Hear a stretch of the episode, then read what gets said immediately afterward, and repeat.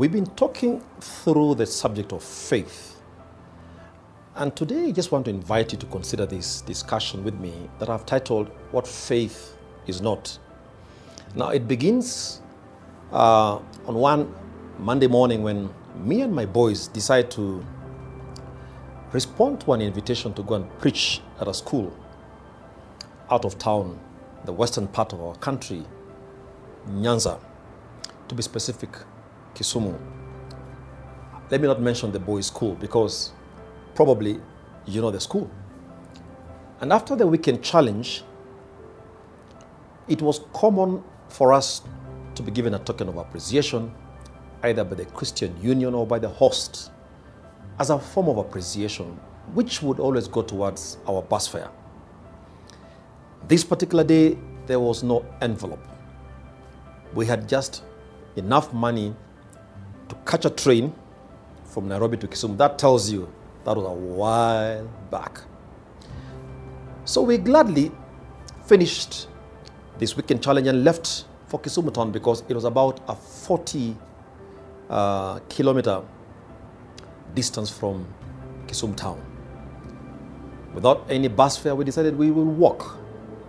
And off we walked for about 40 kilometers. Before we could get far in our journey, it began to rain. We ended up getting into Kisumu. A friend was gracious enough to spend uh, to host us for the night, but we realized that we didn't have bus fare to come back to Nairobi. The little money that we had on us was only enough to buy one meal for a day. That money also ran out. And we end up at a restaurant in downtown Kisumu, La Belle Restaurant. Let me not tell, you the year, but we were hungry. We were impressionable. And we were wondering, why would God send us to preach in this school where we've experienced so many decisions made for Christ, but we are without money, the basics to return back home? So here we are, about 10 of us stranded. Two ladies, eight gentlemen. We show up in this restaurant. We are hungry. And we decide that we will eat a meal because we had gone for about three days without any food. Not because we were fasting, but because we couldn't afford any. And we decide to eat by faith, believing that somehow God will send us angelic help, or somebody will come to the restaurant and see, or for some reason be attracted to us out of some sheer coincidence or by some divine fate or coincidence. Nothing happened.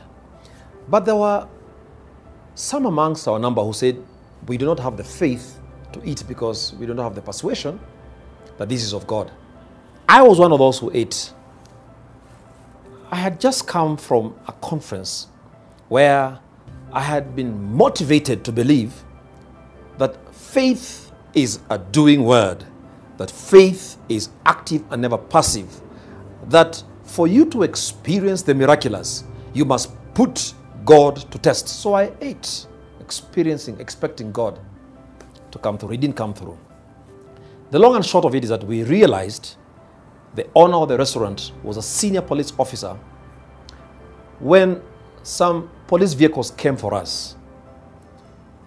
And I spent a night in the Kisumu uh, police station cells. That was quite an experience.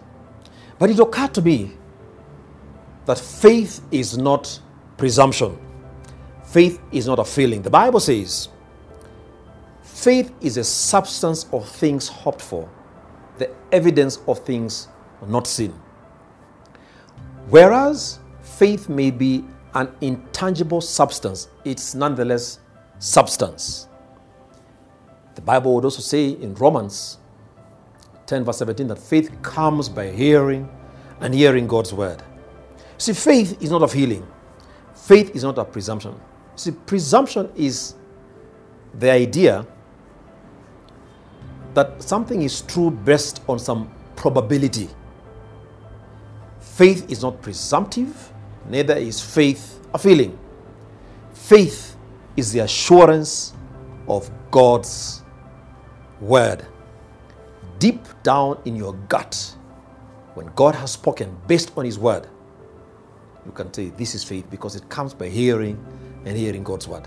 I learned from that experience when I was released the following day, having spent a night at a cell, that faith is not presumption, faith is not a feeling.